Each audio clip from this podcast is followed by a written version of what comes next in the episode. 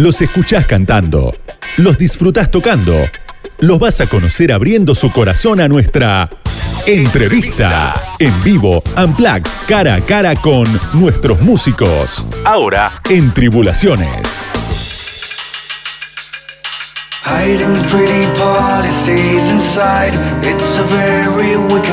Y tal cual anuncié al comienzo del programa, ya tenemos aquí en los estudios al señor Nico Sorín, compositor, arreglador, pianista, guitarrista, cantante, no sé qué más puedo decir. ¿Cómo andas, Nico? ¿Qué haces, Mario? ¿Todo bien? Bien. Gracias por venir, en Por serio. favor, un placer. Largo viaje, viste, porque no estás acá nomás, pero, Sí, pero bien, bien. Llegamos bien.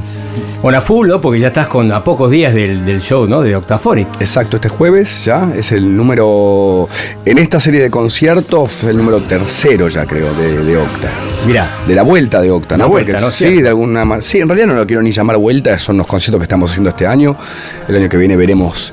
Era como una. No sé, habían ganas de tocar esa música de vuelta. La banda ha cambiado. eso te iba a decir, hubo cambios, ¿no? Hubieron cambios. Este, entró Lula como guitarrista. Sí, impresionante, Lula Bertoldi ahí. Sí, que- sí, está- Doble, doble carácter. Está Gaby en la batería, que Claro. también es de Eruca, así que. es- Eruca, media Eruca Sativa está ahí, claro. Eructa vendría a ser. Claro, es Octa y Eructa. Claro. O Eructafonic. Eructaphonic queda lindo, suena más lindo. Sí, qué bueno. Y la idea es que grabar un nuevo disco, porque hace tiempo lo sacan uno, ¿no? Ya se sacaron un single hace no mucho. Se sacaron dos singles, uno creo que era este y el otro Claro, era Physical. Exacto. Eh, y no, no, por el momento no, es tocar y realmente disfrutar de, esa música. Yo tenía hace mucho tiempo ganas de, de volver a tocar esas canciones, de estar en un escenario así medio de frontman con, con el micrófono y era sacarse esas ganas. Y la verdad que con, con lo de Piazzola, como que armamos ese, ese combo, ¿viste? De hacer una vez al mes, una vez Piazzola electrónico, o sea, ya que hablamos de octetos y, y otro mes de Octaphonic, otro y así, hasta fin de año. Estuvo buenísimo lo de Piazzola. Yo lo escuché en Niceto. Lo de Piazzola es un lindo proyecto. Es otra cosa, pero. Sí, pero, sí, ni hablar, es otra historia. Pero, Pero, pero sí, la verdad que es muy, muy bonito. Es muy diferente. Así que sí, es medio ambicioso el, el tema de, bueno, tocar en Niceto todos los meses. eh, no siempre sé. con sala llena, aclaramos, ¿no? Porque, La verdad que sí, está yendo muy bien, eh, pero bueno, sí, fue ambicioso, fue como, bueno, ponerse las pilas y, y empezar a generar también como una comunidad, empezar a generar con, que la gente vaya, más allá que haya vuelto al show, como que van a ver siempre algo diferente, ¿no? Claro. Tenemos invitados para Octaphonic muy especiales para este, o sea, siempre hay un cambio, siempre pasa algo en los shows, siempre hay algo diferente y, y son y diferentes. sorprende a la gente también, claro. Está Exactamente. buena la audiencia. Exacto. ¿Y lo de Piazzola cómo fue que se te ocurrió eh, re- reflotar el famoso octeto en su momento que tuvo? No se me ocurrió, fue un pedido. Ah, un mirá. pedido que me venían haciendo hace un montón eh, para un show en el CCK, creo casi durante la pandemia. Ah, sí. Eh, Horacio Sarri, que es el manager de, de Sí, ahora, y Pipi, claro. que me decía, che, bueno, y yo era mucho pudor con, con, con Astor porque realmente no vengo del palo, lo, ad- lo- lo respeto mucho. Y creo que fue justamente eso, ¿no? O sea, no perderle un poco el respeto a su música, porque él realmente era un irrespetuoso. Totalmente. Era un irreverente. Entonces la idea era esa, como, ok, si Astor hacía eso en ese entonces, que era mezclar jazz con. y a ver qué pasaría ahora. Entonces traté de llevarlo un poco, me- mezclarlo con partes que eran medio pantera, ¿viste? Como perderle el miedo completamente.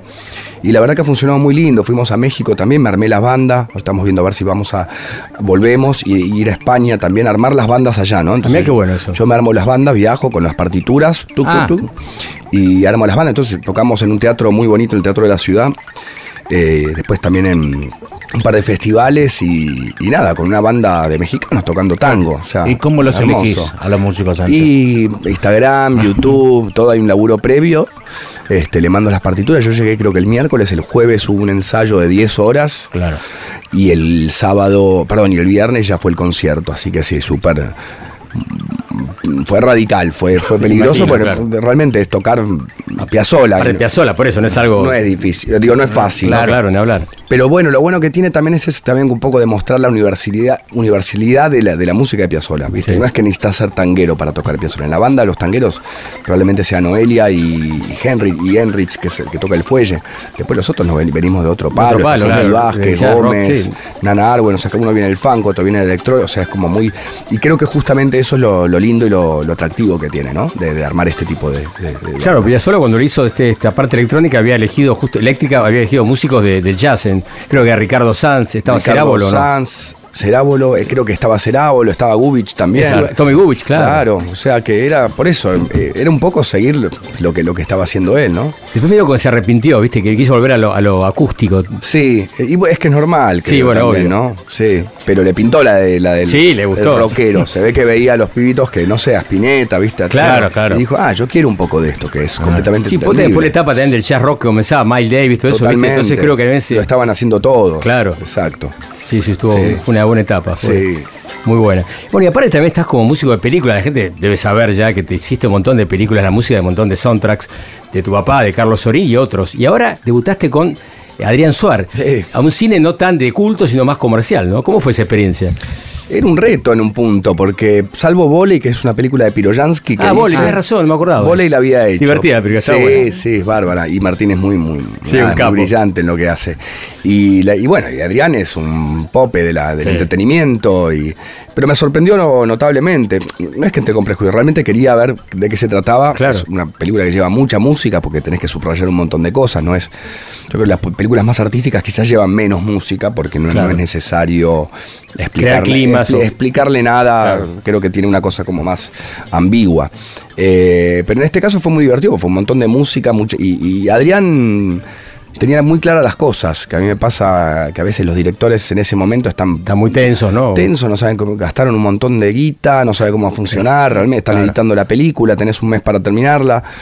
Y Adrián, con las perillas que tenía, tuk tuk me iba indicando, sabía mucho lo que quería y sobre todo sabía lo que no quería. Entonces también fue como realmente muy claro y muy lindo el proceso para, para, para hacer la, la música. ¿Vos la, la ves la película previamente sin, sin sonido? ¿Cómo es? ¿Cómo es? ¿O va sin música, digamos? ¿O es antes? ¿Ya tienen la idea antes? Eh, ¿Te tiran de- la- el guion antes, digamos? Depende, en general siempre uno lee el guion y a partir del guion una cosa inteligente que me parece que, que a veces puedo, hago cuando puedo es eh, juntarme con el director, escribir, mandarle algo como tema principal, ¿no? Como si fuese una foto musical de la película, exacto.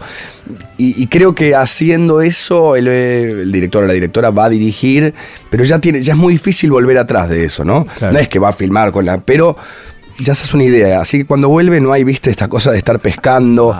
Para ver qué lado Ya van, es parte claro. de la película, que para el, el gran peligro es ese, cuando no conoces, un- a- no trabajaste nunca con esa persona, de repente darle algo no, y tenés un mes para terminarlo, o sea que... Ah, un mes. Ah, no es mucho. Y en general sí, que es lo que se empieza la pospo, así que Claro. eh, lo mejor es hacer eso, pero bueno, no siempre se puede hacer. No, lógico, ni hablar. Y bueno, y aparte trajiste música que me sorprendió. Yo hay, hay algunos que no conocía de los trajes. Contanos un poquito, vamos a pasar un poco la música que hoy va a musicalizar este fragmento del programa acá, Nico Sorín. Yo debo confesarte que no escucho música hace muchos años, me intoxiqué de música. me imagino, me imagino, Y realmente estoy como hace mucho tiempo, estos fueron como accidentes que alguna vez alguien estaba escuchando y dije "Ah, que me llamó, viste, me, me- me levantó la oreja, pero, pero vengo hace un montón sin escuchar, porque primero porque me puedo deprimir, hay cosas maravillosas, y segundo porque Sí. también un poco para hacer silencio, viste, creo que Y ya después de escuchar tan- todo el tiempo, claro. Está haciendo música, para mí es importante también a veces no contaminarse, ¿viste? Porque uno puede ir para cualquier lado, pero realmente lo que hay que hacer también es escuchar lo que... Así que nada, purgando la oreja, pero bueno, estas cosas me llamaron mucho la atención, no sé por cuál querés Y empezar. empezamos por eh, Johan Johansson, a ver, que hace música de películas también. Estuve chequeando un poco, ¿no? Exactamente. Contanos un poco, a ver. Johan Johansson es también descubrimiento de hace muy poco. Me parece un compositor de películas. Es increíble lo que, lo que hace. Y, fue un accidente también. Estaba en la Antártida yendo a escribir la- el segundo movimiento en el 2019. Y yo me llevé muy. Philip Glass a mí marida muy Oh. bien con la Antártida. Muy bien. Claro. Ya me había pasado en el primer viaje. Entonces yo eh, poné Philip Glass, empezás a llorar. Conectás, ¿viste? Entras Sí, en una. muy fuerte. Y, mm, y, y me pasó que en el playlist, eh, no sé cuánto, el algoritmo me tiró esto y me tiró este, este tema en particular. Y cuando lo escuché me, me destruyó. Me destruyó. Es una cosa muy sencilla, también Sí. muy minimalista, que tiene unos sonidos de fondo muy atmosféricos, pero es una pieza, no sé si es para radio, porque es una pieza muy lenta. Es por ahí un, un pedacito que después que la gente lo siga escuchando, pero, pero me pareció muy poderosa y muy acorde a, a eso, la Antártida, donde estaba. Bueno, escuchamos un ratito, a ver. Por favor. El tema se llama Fly from the City.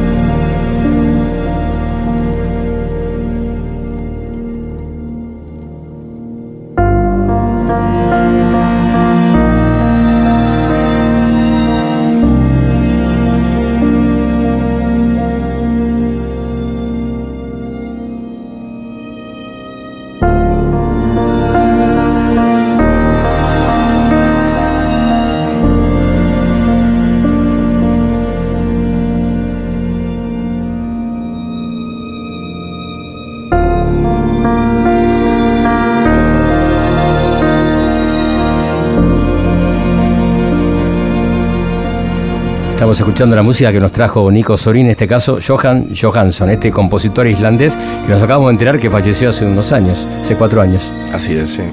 Pero muy, muy, me gusta esto. Y prometí, digo, tenía ya bastantes películas, pero era- tenía carrera larga, me parece, ¿no? Sí, sí, Ah. sin duda, un montón, un montón de películas. Así que vos escuchás poca música y con tu mujer, con Lula, ¿cómo hacen? ¿No escuchan música juntos o no? Nada No, que ver. Nada. ella escucha música, ella ¿Ah, sí, escucha música. Sí, sí, ella está, el, el Spotify lo tiene ahí a pleno. Yo lo tengo eh, contaminado por mis hijos, porque Ah, claro, claro, eh, tengo sí. Peppa Pig y todo eso, entonces ya mi algoritmo... algoritmo, claro, ya ya el algoritmo no lo voy a recuperar jamás, jamás. Nunca voy a poder escuchar lo que quiera escuchar. Bueno, y tenés un hijo actor, podemos contar eso, ¿no? Exacto, sí, sí, sí. Este, ganó un premio, el premio. Por eso, contá eso, El que premio. Sur, que me llena de, de orgullo. eh, fue, estuve en la película de mi viejo, la de mm, El cuaderno de Tommy. Sí. La que salió en Netflix con Bertuccelli con Lamote. Julián. Julián. Y él, el cuaderno de Tommy, y Tommy es, es él. Así que la verdad que estuvo muy bien, muy, muy, muy bien. Y mi viejo, además, lo- bueno, el conocerlo imagino, también claro. lo llevó. Lo llevó supo llevar. pero hizo técnicas, a ver, por ejemplo, hay una escena donde estaba en el auto y estaba la mote manejando supuestamente y él, y él atrás hablando y tirando Claro. la charla. Algo bien distendido. Y lo que hizo fue me llamó a mí para manejar. Ah. Yo en las cámaras mirándolo a él. Yo empecé a hablar con él, muy, muy fluida la charla. Y esa noche mi viejo fue a editar, armó no sé qué, y entonces después le dijo qué es lo que le tenía que decir, que qué es lo que tenía la mote que decir decir. para terminar la conversación. Así que unas, un par de cosas así que tuvo que, nada, la verdad que está muy bien el enano en la peli. Bueno. ¿Futuro actor? ¿Cómo lo ves? ¿Le gusta? Vamos a ver, vamos a ver, a ver qué pasa. No, porque sea lo que. Creo que es gamer, ¿viste? Va a terminar medio gamer. Sí, Me gustan mucho los jueguitos. eh, como toda la generación. Sí, sí. Está full, me imagino. Bueno, así que, ¿y cómo fue que se te ocurrió que Lula toque en octafón? Ah, yo ¿Cómo te iba a decir que- Ahí vas a preguntar mismo. Em, A ella le gustaría ganas también, me imagino. hace mucho no hacía nada con Lula, en el sentido de que musicalmente creo que desde lo de Marielena Walsh Ah, claro, hace Eh, bastante y ya. La, la paternidad, la doble paternidad, como que también nos, viste, nos, nos, nos complicó, así que me pareció, me pareció lindo. En un momento se, se bajó, se bajó Hernán, que era el guitarrista, y empecé a pensar y digo, ¿quién sería la mejor manera? una en casa. Escuchame, ya ¿Qué te está. parece? Obvio. Ahora el tema es conseguir niñera los jueves, ¿no? ¿Qué tema ese? Eso es lo más difícil. Podemos dar un aviso acá O, si lo- no tenés o- ahí. o cuando nos vayamos de gira, obviamente tendrán Claro. que venir con nosotros y tenemos que hacer, inventar algo. Con los dos chiquitos, sí. lo- Exacto. Pues está divertido, pero bueno. Sí, sí. ¿Qué cambió de el sonido del octafónica anterior a este? Con la incorporación de Lucas, de los dos chicos de Lucas. man. Está. Es diferente, viste que vos cambiás un baterista y ya. Cambia. En general, el baterista te Claro. cambia el sonido. El chino era como más, más nervioso. El chino era más, estaba más incómodo. Viene del jazz. Claro. Pero eso a mí también es, es algo que me, me- me parecía muy, muy, muy interesante, ¿viste? Claro. Cuando- no me gusta cuando la gente toca demasiado cómodo, ¿viste? Sobre todo un Ah. batero que, que- que le tiene resto. Ya, ya está como acostumbrado. Gaby tiene resto también, pero la música es tan difícil. Pasame los abacos, porque no, no, calculadora, porque es complicada de tocar la música de, de Sí, no. octa, porque son como dos o tres ritmos a la vez. Así que Gaby, tamp- Gaby es alguien que tiene mucho resto, pero tampoco está muy cómodo, así que. Pero suena más Gaby. Es, es- es muy difícil de explicarlo. Es verdad que Lula y Gaby tocan juntos y le dan un sonido que remite Claro, a eso Eruca. está bueno. Pero bueno, está lejos de ser Eruca. Creo que sigue siendo octafónic. eh, Y creo que la música sería octafónic, pongas al que, al que sea, como ¿no? los componentes claro. se, se arman. Es muy orquestal la música. Claro. ¿Y cómo está el tema de tu beta más clásica, no? Porque estuviste tocando en el Colón, con lo de, la, lo de Antártida. ¿Cómo va eso? ¿Estás pensando en otra cosa? ¿Estás viendo algo? Sí, sí, estoy haciendo como, estoy como tratando de mezclar esos dos mundos que tengo, ¿no? Es el mundo más rockero y el mundo más clásico. Y justo ahora estoy trabajando en dos proyectos. Uno es ampliando grandes obras, desde la Quinta de Beethoven, eh, la consagración de la primavera, eh, y haciendo las pelotas y recomponiéndolas. Uy, aprovechando que están muertos y no me pueden No venir a te decir puede- nada. no hay juicio posible. Además no hay juicio. de- Claro. pero, pero es muy divertido, es como componer con un chaleco de fuerza, porque es- está todo tan... Primero el pudor de, obviamente, de poner cualquier cosa encima, ¿no? Es como que tratás de seguirla, un poco lo de Piazzolla, Claro. eh, hacer eso, como me gustó el, el ejercicio de... Y con, con banda, ¿no? Con una banda medio... Ah, con banda. con banda, de- con caños, bien low-fi, Ah. medio funk, eh, es raro. Y después otro proyecto con cuerdas, de- Ah, del mismo estilo, con un Wurlitzer y, y Wurlitzer, cuerdas. me encanta el Wurlitzer, Tengo, sí, tengo el Wurlitzer y lo empecé a conectar un par de, de aparatitos y delays, esas cosas, así que, y tiene un sonido muy, muy, muy noble, muy, muy lindo, así que también son como dos proyectos que tengo que tienen que ver con lo clásico. mucho. Claro, sin hablar. Mm. ¿Y eso se va a presentar en el futuro? ¿Tenés ganas? Vamos a ver, estoy de a poquito. Puede estar eso está- y yo creo estar que el año que golazo, viene, por ahí, eso, ¿no? para el año que viene me parece que son lindos, son dos lindos proyectos. Bien, bien. Bueno, vamos a seguir con la música que trajo aquí Nico. Y vamos a escuchar a Serpent with Feet. Contanos un poquito qué es esto. Estábamos en Brasil con Lula, lo mismo. Accidente, tú te vamos Sí. a escu- Escuché, no, de hecho, lo primero que escuché fue una un tema de él que estaba, que era un sampleo de la, de la mm, Sinfonía Fantástica de Berlioz. Que me pareció, ya dije, uh, este tipo. Tipo, no hay ninguno. eh, haga- con un sample de Berlioz y el tipo rap- cantando arriba, que se ve que bueno, viene del gospel. Y después escuché ese tema que se llama Messi y, y dije, wow, wow. Nada que ver con, el- con Messi. No, tiene- no. es un homenaje. No, pero me partió la cabeza esa cosa que tiene oscura y luminosa a la vez. Me, no sé, me fue, creo que hace 10 años no escuchaba algo que, que Mirá me vos. pegue, que me pegue así de esa manera, ¿no? Sobre todo con, con esa cosa que tiene ese, el espíritu ese que, que logró, más allá de cómo canta y todo, ¿no? Claro, Así que- claro. Bueno, escuchémoslo, a ver, un poquito.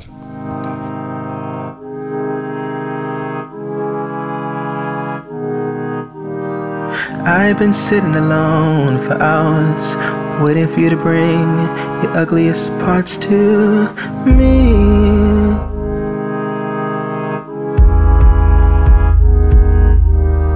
I've been naming our thorns for hours, hoping you'll treat them as kindly as you treated me.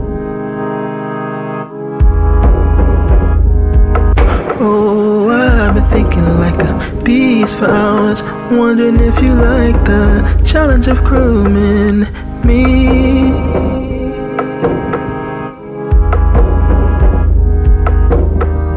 After I glamour you for hours, will you have the strength, the strength to extinguish me?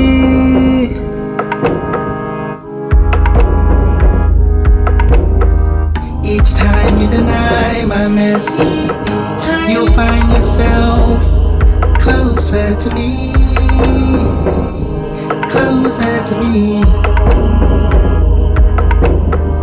Each time you deny my mercy, you'll find yourself closer to me, closer to me, close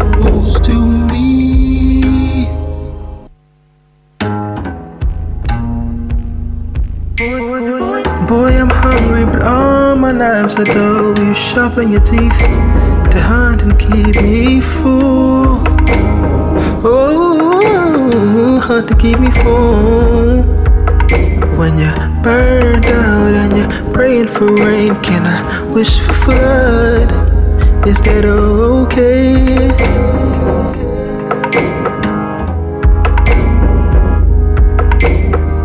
Each time you deny my mercy, you'll find yourself closer to me. Closer to me. Every time you lie, you'll find yourself deeper inside of me. Each time you deny my mercy, you'll find yourself closer to me. Closer to me.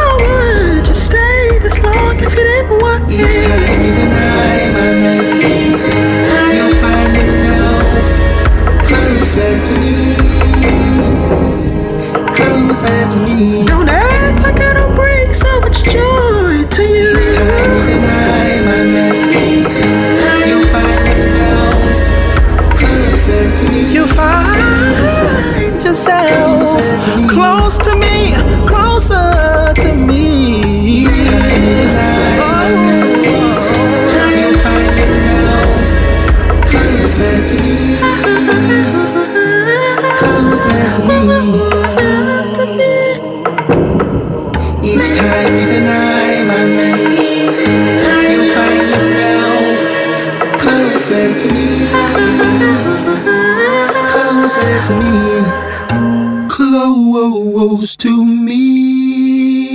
Excelente, ¿eh? qué bueno esto. Muy bueno, ¿eh? Serpent with Feet, el tema se llama Messi. Acá una recomendación acá del señor Nico Sorín. Se llama Josiah Wise, el que quiere ver un poco más. eh, creo que en Spotify debe estar toda la, toda la música de este Así es. Buenísimo, un tipo joven, 34 años nada más. Un capo total. Bien, bien ahí. Y contanos un poco, eh, ¿Qué pasó con estas otras bandas? El proyecto famoso Elbow, ¿qué fue con eso? ¿Te gustaría hacer de vuelta una tocada, aunque sea? En, en- ¿Cómo lo ves en Niceto? Sí, Está- la verdad que sea, bueno, este año me empezó a picar el bichito de, ya de- debo estar poniéndome viejo, ¿no? Como que De empieza la- reflotar, eh. la tributo a, mi- a mis bandas, como claro, re, y- bueno. no, homenaje, viste, Claro. Era re jovato. Eh, pero bueno, me pasó con Octaphonic, tengo ganas de reflotar el Solino Octeto también. Ah, claro, señor Que para mí era una banda re linda. Tremendo esa banda. Decir que los de Scalandrún no paran, entonces, bueno, casi a toda la banda están, se escalan. Sí, es cierto. Eh, pero tengo ganas de hacerlo y, ¿por qué no? Elbow también. Sí, sí, sí, sí. Estoy como reflotando, así que puede, puede llegar a ocurrir. Un sonido muy diferente a todo, yo, Elbow. Era una, Y Elbow- una, onda más, una onda más punk, una cosa. Muy Claro, bien más punk, punk. sí. Eran como las canciones, estaban. a mí- Claro. A mí me gustaban mucho la- la- las canciones, pero bueno, también me rompí la voz. Era Claro, es cierto, claro. Me hice pelota la voz con, con Elbow. O sea, bajó una octava mi voz. gracias a Elbow. Eh, yo te quiero llevar al pasado también y que me cuentes cómo llegaste a producir a Miguel Bosé. Qué hermo- hermoso disco. Otro accidente fue. Eh, yo me había ganado una beca en Los Ángeles para el eh, Henry Mancini Institute, que agarraban creo que cuatro compositores de todo el mundo. Te presentabas y... Y vos dirigiste, ¿no? Me parece, ¿no? Claro, y yo y ibas allá y te invitaban y estabas como dos meses ahí con, tomando clases con, con todos, con Tremendo. Mendoza, estaba Quincy Jones, estaba- Ah, bueno. estaban todos, era como Disney. De hecho, el concierto mío, cuando hicimos esa presentación, era todo un tributo a Jerry Goldsmith, vino Ah, Jerry. Goldsmith, Ah, lo conoces. Fuimos a ver la grabación de Los Simpsons. No, ¿en serio? Sí, con Alf Clausen, o sea, era Disney. Y yo tenía 20 años Uh. con la orquesta, fue maravilloso. Y un amigo mío, que la madre era amiga de Miguel Bosé, no sé cómo, de repente tú le mandó, el- le dio el disco a la madre y la madre se lo dio a Miguel. Y Miguel dijo, a este chico hay que matarlo. Bueno, eso lo me dijo Miguel después. Em, y dijo, bueno, lo voy a traer para trabajar. Y al año siguiente yo estaba en Nueva York viviendo y me, bueno, me llamaron ahí de, che, te está llamando Miguel Bosé. Yo no sabía ni quién era Miguel Bosé, salvo por tacones lejanos, como No, actor. Claro, es cierto, como actor. No claro. tenía ni idea, claro. Eh, y yo venía además muy. venía estu- estudiando música dodecafónica, polifónica, Ah, estaba re nerd, más complejo, re snob. eh, y me hizo muy bien, fue un máster de alguna manera. Yo me gradué y fue un máster de trabajar con Miguel porque te das cuenta que, que el tipo sin saber lo que es un fa, eh, te mueve el culo, o sea, enti- ¿entendés? Se entiende el, el business y te hace 40 discos Claro. y con intu- es la intu- intuición. Así Claro. que yo que vengo de ese palo, me, me ayudó un poco para, viste, desempolvarme, Claro, claro. sacarme la cosa y volver a tratar de hacer música como cuando tenía 15 años. Mirá, Yo no te perdono como fan de Miguel Bosé que no hayas incluido el tema La Salamandra en el Unplugged. Es verdad. Eso bajó línea a él, me parece. ¿eh? Por lo que recuerdo, creo que él, él fue el que lo. El que no- decidía de eso. Él me pasaba los temas. Así que no, no, no fui yo. No. Pero le digo. Decile. Dale. Imperdible Sí, tema. hace Ese. poco lo estuve con él en México, que hace rato no lo veía. Estamos trabajando también en, en material nuevo. Así Ah, que sí. Ah, mirá. bien. Una bien. primicia estuve total. en Pro- abril, abril con él y, y ya tenemos tres canciones armaditas. Está, está muy bien. Ah, bien. Sí. Nuevo álbum quizás el año que viene ya. El año que viene él está con mil cosas, desde el hizo un libro, Ah, como- eh, un documental que sale ahora a postar, eh, tira el documental de su vida, eh, otro libro más y creo que después ya el- eso. Pero si está con, él está con mil cosas, como si él no, acaba de nombrar que tiene 300 bandas. En, Sí, no sé.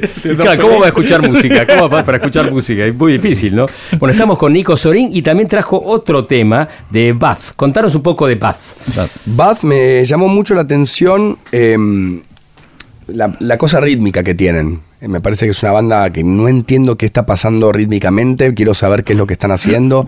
Eh, me pareció muy jugado eso. Eh, este, también de muy, muy buen gusto eh, y no sé qué más decir, pero, pero eso, sobre todo la parte rítmica me, me- me llamó la atención.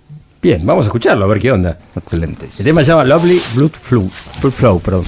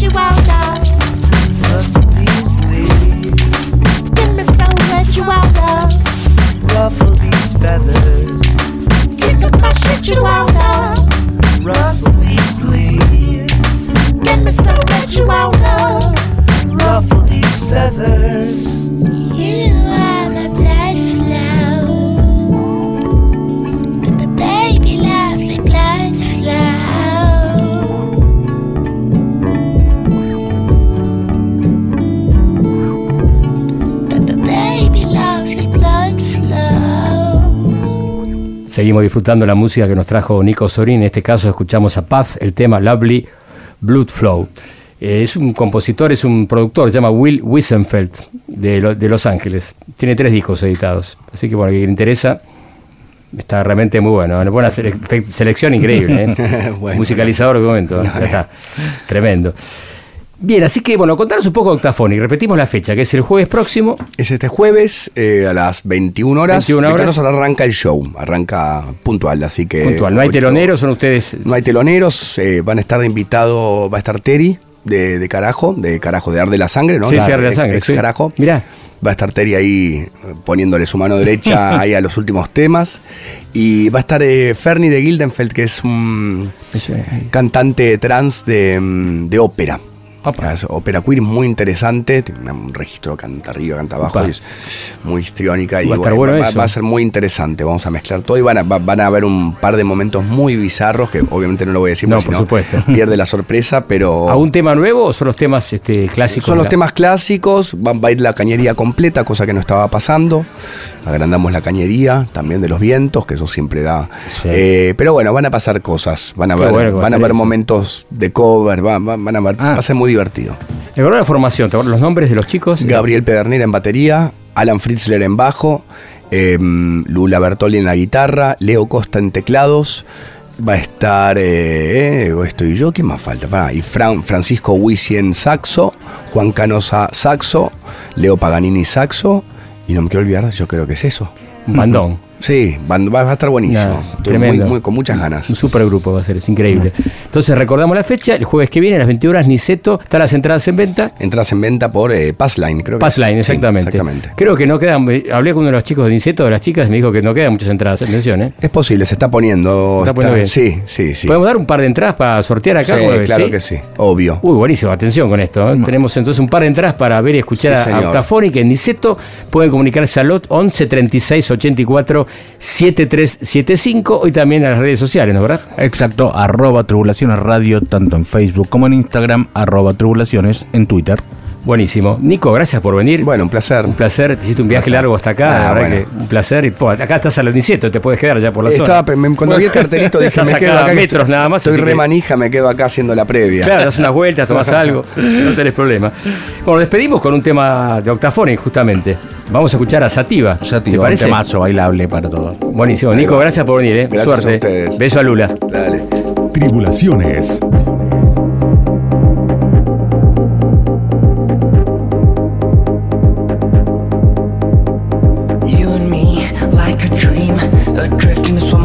Bodies running free. Can't you see that when the music's playing, you just dance, grows romance? Even though I know I haven't met you, I knew you from before. Whiskey eyes, realize that getting closer smells like dynamite. Feel alive, our hands are softly touching before making love.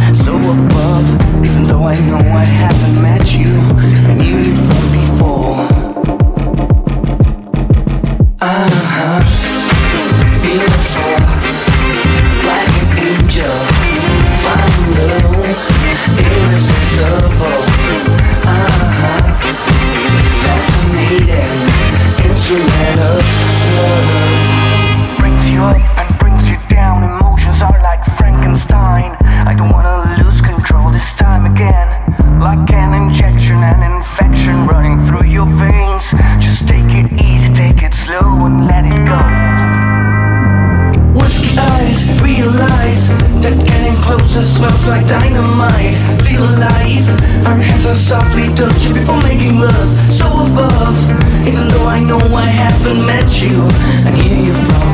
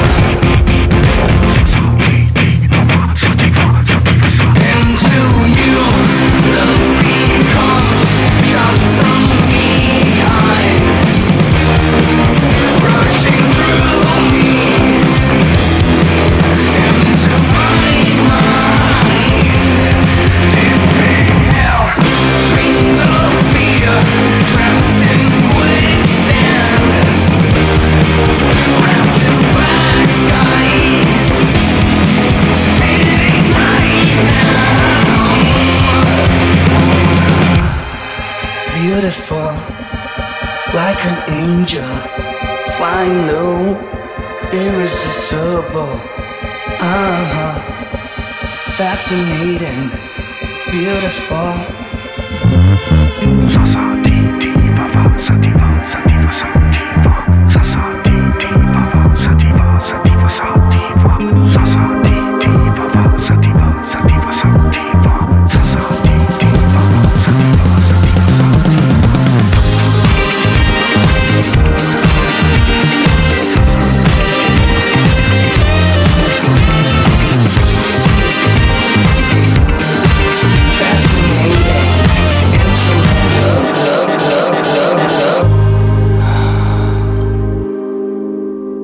Tribulaciones. Tribulaciones. Tribulaciones.